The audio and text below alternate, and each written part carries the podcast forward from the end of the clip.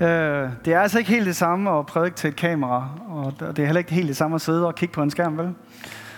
Øh, det er godt at synge sammen, og det er godt at være sammen og se, se hinanden på den her måde. Øh, helt sådan ærligt, er der nogen af jer, der mens I har siddet og set en online gudstjeneste, lige har hentet kaffe, eller været på toilettet, eller tjekket sms? Ja, okay. Der er en anden koncentration, når man trods alt sidder inde i et rum. Jeg ved godt, I kan gøre alt muligt på jeres telefoner og alt sådan noget, men øh, der er en anden koncentration. Første gudstjeneste her, der var der jo ikke nogen, der måtte gå på toilettet, fordi der var helt kaos derude. Øh, hvis du virkelig skal nu, så kan du godt. Øh. Vi, øh, vi har jo ligesom de sidste tre måneder her hørt det her udtryk. Er der liv igennem?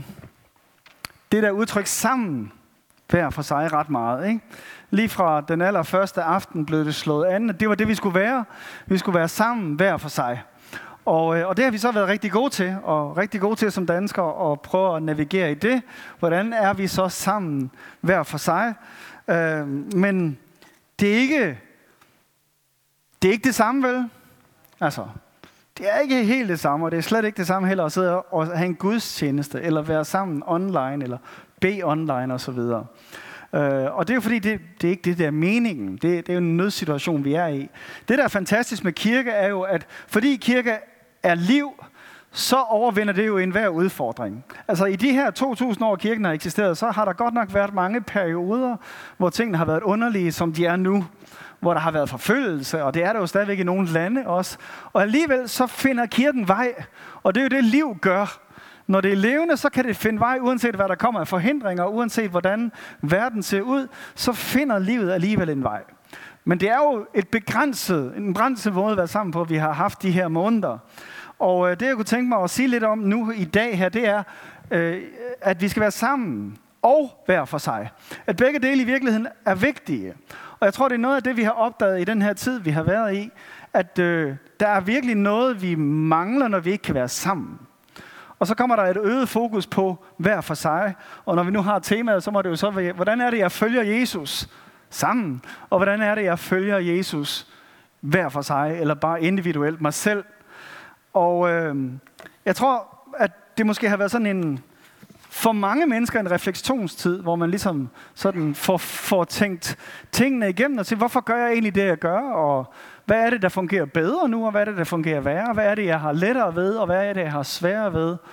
Øh, er der nogen, der har tænkt mere over livet i den her periode? Det er der ikke. Nej, okay. Men det er i orden. De to elementer deroppe er jo øh, i virkeligheden det, kristendom går ud på. Når Jesus bliver spurgt, hvad er det, det største og det vigtigste, så siger han, det er, at du skal elske Herren din Gud af hele dit hjerte, sjæl, sind og styrke. Altså dit eget personlige forhold til Gud. Og så siger han, der er et andet et, der er lige det, at du skal elske din næste som dig selv. Så fællesskabet og din egen personlige relation til Gud er de to vigtige ting. Så det der med at være sammen og hver for sig, er i virkeligheden det, kristenlivet går ud på. Og øh, nu har vi så haft en periode, hvor vi ikke sådan rigtig har kunne være sammen.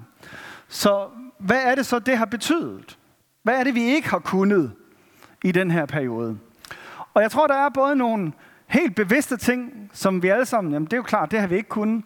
Og så er der nogle ting, som vi faktisk ikke er klar over, vi ikke har kunnet. Men som, øh, som jeg vil prøve at tage fat i. Allerførst så er det klart nok, at vi har jo ikke kunne hilse på hinanden. Ikke? Øh, vi har ikke kunne øh, give hånd og kramme og den der hudkontakt, der er hudsult, taler man om i samfundet. Ikke?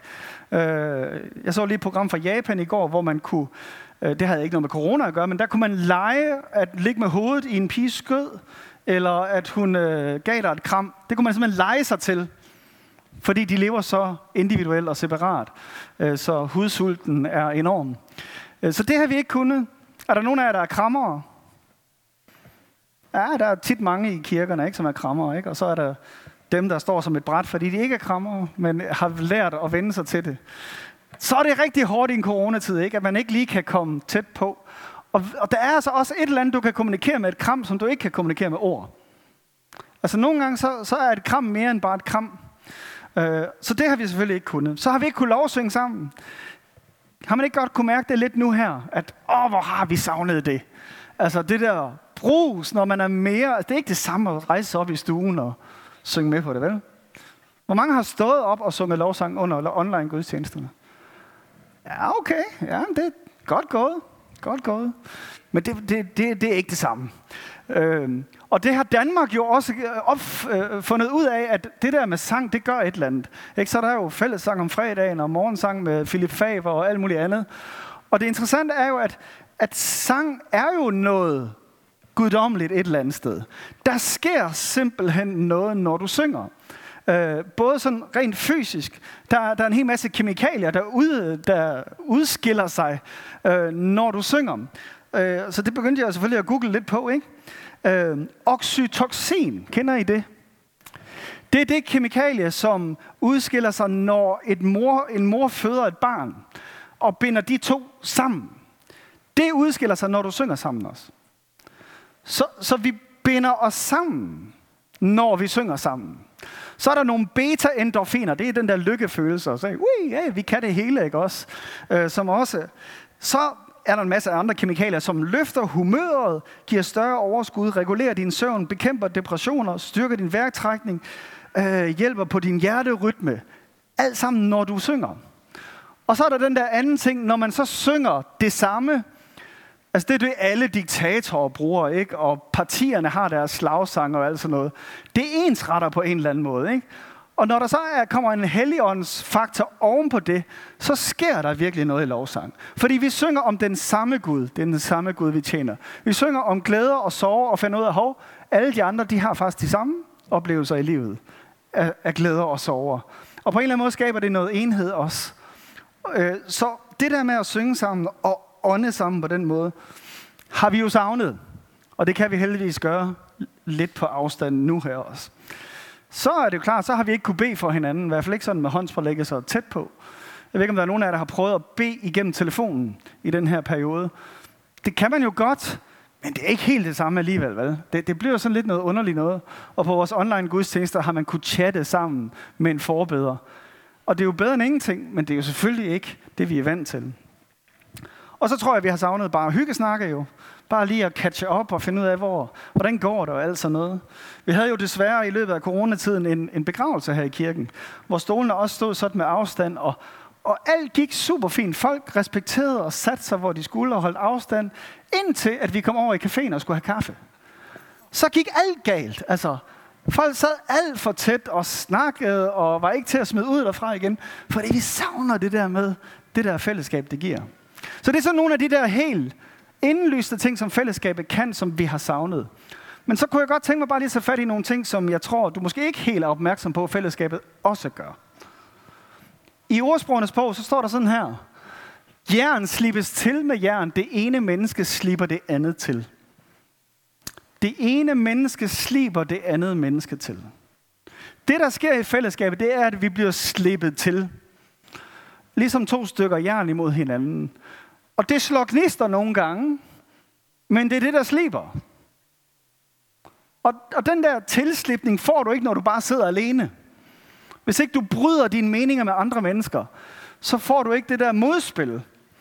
Og, øh, og, og jeg er jo ven med mange af jer på Facebook og andre steder, og, og der opdager man, at nogle af jer har haft brug for noget modspil i den her periode.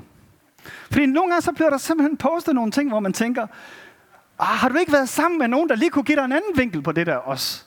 Fordi det kan blive meget sort ved, når man bare sidder sig selv og med sin egen verden. Og så kan man, og, og Facebook og de der sociale medier er jo sådan et ekokammer, hvor du kun hører dem, du er enige med. Ikke? Det er jo dem, Facebook trækker ind i din tråd. Det er dem, du er mest enig med. Så du får ikke det der modspil og den der anden vinkel på tilværelsen. Og det, det er ellers meningen, at det skal være sådan. At vi får det der modspil fra hinanden.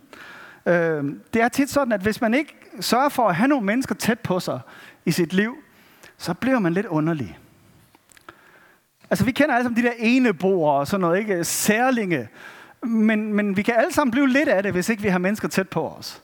Så får vi vores egne meninger, som vi er helt overbevist om, fordi der ikke er nogen, der udfordrer dem. Og jeg tror, det Gud han har skabt det sådan, så at jern skal slibe jern, og det vil gerne slå gnister en gang imellem. Et andet sted i ordsprogene står, står der, at en vens hug er velmente. En vens hug er velmente. Det er godt at få hug fra en ven en gang imellem. Det har vi faktisk brug for. En anden ting, fællesskabet gør, det er, at vi opmuntrer hinanden. Hebræerbrevet siger, at i stedet bør I hver dag opmuntre hinanden. Og det er klart, det kan man godt gøre på en sms eller en messengerbesked eller et eller andet. Men der er noget andet med lige at være sammen og lige se, at der er en, der har brug for en opmundring. Og faktisk så er det også sådan, at det ved jeg ikke, om I har opdaget, at tro smitter. Så, så du kan møde et menneske, som, hvor du er lidt nede, og så har de noget tro, og så løfter det dit, din ånd og din tro på, hvad Gud kan gøre. Og du hører et vidnesbyrd om, hvad Gud har gjort i en anden menneskes liv, og det løfter hele, det løfter dig op, og din oplevelse op. Og igen er det det, vi er skabt til. Vi er skabt til det der, og det har vi manglet også i den her periode, vi har været i. Så skal vi bære hinandens byrder. Vær med til at bære hinandens byrder på den måde opfylder i Kristi kærlighedslov, siger Paulus i Galaterbrevet. Det er også noget af det, der sker, når vi kommer sammen. Det, er, det kan være, at du er lidt nede en dag, men så er der en anden, der kan løfte dine byrder der. Og så en anden gang i møde, så er det måske dig, der har overskud og kan løfte. Øh, sådan har Gud tiltænkt fællesskabet skal være, og derfor har vi brug for hinanden. Vi har brug for øjne, der ser, hænder, der rører og løfter. Og der er nogle mennesker, der er enormt gode til det der. Og det, det er klart, det kan du ikke gøre online, fordi du ser ikke mennesker hele tiden. Men der er nogle mennesker, da I kom ind i det her rum, så så I med det samme nogen, der I tænkte, og de har lige brug for, at jeg snakker med dem. Er det ikke rigtigt? Der er simpelthen nogle mennesker, der har den gave til, hyrdegave, eller hvad du vil kalde det, øh, i som kan se, der er en, der har brug for en opmuntring, der er en, der har brug for lige at blive, øh, få en snak eller et eller andet. Så derfor har vi brug for det kristne fællesskab. Det dur ikke at være kristen alene. Så alle de her ting kan du ikke gøre alene. Og du vil bare blive en særling. Sådan en underlig type, der lever på Facebook. Der er nok af den. Men jeg tænker, nu har vi været sådan i et eksperiment i tre måneder her, hvor vi har opdaget, hvad det er, vi ikke har, når vi har fællesskabet. Der er mange ting, vi godt kan alene, og mig selv og Gud og alt det der. Men der er også noget, som vi ikke kan, når vi ikke er, er sammen med andre. Jeg plejer også nogle gange at sådan bruge billedet af, at, at hvis Gud han er sådan, forestiller en kæmpe stor cirkel, og så står, vi, så står jeg her og kigger på Gud, og jeg ser sådan en vinkel af, hvem han er. Og så står der en over på den anden side. Og det er så dejligt. Den første gudstjeneste måtte jeg ikke gå længere end den der, fordi kameraet. Nu kan jeg godt gå herover. Så står der en herover og kigger på Gud og ser den her vinkel af Gud. Og det vi så er gode til som kristne, det er, at så begynder vi at diskutere, hvordan Gud er. Ikke? Nej, det er sådan her. Det kan jeg jo se. Nej, nej, han er sådan her. Det kan jeg jo se. Og det Gud havde egentlig havde tiltænkt, det var, at vi fortalte hinanden, hvordan vi så Gud, fordi så ville vi få et billede af en større Gud. Fordi han er jo lidt større, end nogen af os kan overskue. Så ideen er, at vi skal fortælle hinanden, hvad det er, vi ser. Og derfor har vi brug for fællesskabet. Jo flere menneskers vinkel på Gud, du lytter til, jo større billede af Gud får du. Og det er det, der giver større tro, jo større billede vi får af Gud. Så din egen relation med Gud kan ikke erstatte fællesskabet. Det kan det simpelthen ikke. Uh, vi har brug for hinanden. Det er ikke godt for mennesker at være alene. Så sæt pris på det. Se til dem omkring dig, at du har savnet dem. Og kom tættere på. Uh, giv andre mennesker en chance. Hvis du tænker, at jeg mangler faktisk noget netværk i mit liv, så bliver du nødt til at ture og våge at miste fodfæstet et øjeblik. Det er det, der sker, når vi sådan rækker ud og siger, skulle vi ikke gøre et eller andet her? Enten til et enkelt menneske, eller måske sådan en huddle, hvor man er en 3-4 stykker, der mødes en gang imellem og snakker om, hvad Gud gør i sit liv, eller en af vores citygrupper. Så lige prøve at være med i en og se, hvordan er det? Våg det. Tur det. Skriv til net, snabelag, se kirken og sige, jeg vil gerne være i en citygruppe og prøve det. Fordi vi har alle sammen brug for mennesker, der kommer tæt på os. Og ja, det må gerne blive venskab, men der må også gerne være nogen, der er uenige med dig. Det er også godt at have mennesker i dit liv, som mener noget andet. Jeg har så mange underlige venner på Facebook. Altså, det, det er helt vildt. Mennesker, der mener, det er stik modsatte. Men tit, så får jeg alligevel nogle aha-oplevelser. Fordi at de er så forskellige. Og tænkte, nå ja, det var også en vinkel. Den havde jeg aldrig lige tænkt på. Så det der med at have nogle mennesker også i levende liv, og ikke bare på de sociale medier, som, som er anderledes end dig, og som har en anden vinkel, det er altså sundt, og det er godt. Men når vi rækker ud, så skal, man, så skal vi også turde blive afvist. For det er ikke sikkert, at det lige er et match, eller det er ikke sikkert, at dit behov for fællesskab med vedkommende er det samme som vedkommendes behov for fællesskab med dig. Men hvis ikke du tør at våge det, så vil du jo, som Kirkegaard siger, miste dig selv i stedet for. i stedet for bare lige at miste fod, fodfæstet et øjeblik. Så tur at være sårbar. Så din egen relation med Gud kan ikke erstatte det at være sammen. Men jeg kunne også godt tænke mig bare lige at sige det modsatte. Fordi fællesskabet kan heller ikke erstatte din relation med Gud. Og måske er der nogen af jer, der har haft sådan et lidt wake-up call i den her periode, hvor der ikke har været fællesskab og kirke til at løfte din tro. Måske har det sådan været, hov, hvordan er min relation til Gud egentlig? Når det kun er mig og Gud, og jeg ikke sådan hver søndag kan få et boost af et eller andet. I hvert fald så tænker jeg, at, at det er godt lige at stoppe op og sige, okay, hvordan er min relation til Gud? Er det personligt? Har jeg måske glemt ham indimellem? Er der nogle dage, hvor jeg sådan helt har glemt ham? Eller uger, eller hvad det nu er? Fordi andres tro kan ikke frelse dig. Andres tro kan ikke helliggøre dig heller. De kan godt være med til din helliggørelse af andre mennesker, men det er stadigvæk dig, der skal træffe beslutningerne. Og det er ikke andre, andre mennesker kan ikke relatere til Gud for dig. Vi havde i starten af sidste år et tema, der hed Det er personligt. Og det kan jeg kun opfordre til, måske lige at gå ind og tillytte nogle af de prædikner der, hvor hele temaet var på det her med, at det er personligt. Bland ham ind i dit liv. Find ud af, hvad er dit gudsprog? Hvordan lytter jeg bedst til Gud? Er det ved at have lovsang kørende, eller er det ved at gå ud i naturen? Er det i samtale med andre? Er det ved at læse i min bibel? Hvad, hvordan hører jeg bedst Gud? Og åbn dine sanser for at høre fra ham. Nogle gange så, så kommer vi, ender vi med at komme til at leve på sådan en fælles tro. Altså på, danskerne tror, at de er kristne, ikke? Fordi jeg blev døbt en gang, og så, så er jeg kristne. Men, men, og det tænker vi, sådan er det jo ikke for os. Vi har jo selv valgt den her kirke. Men samtidig så blev du altså ikke kristen af at begynde at komme i Citykirken. Det, det er en personlig relation til Gud. Og det kan være medvirkende til det, og det kan gøre dig interesseret i det, og det kan være understøttende for din tro, men det må ikke blive din tro. Det skulle ikke gerne være sådan, at troen forsvinder i det øjeblik, du ikke kan komme til en gudstjeneste.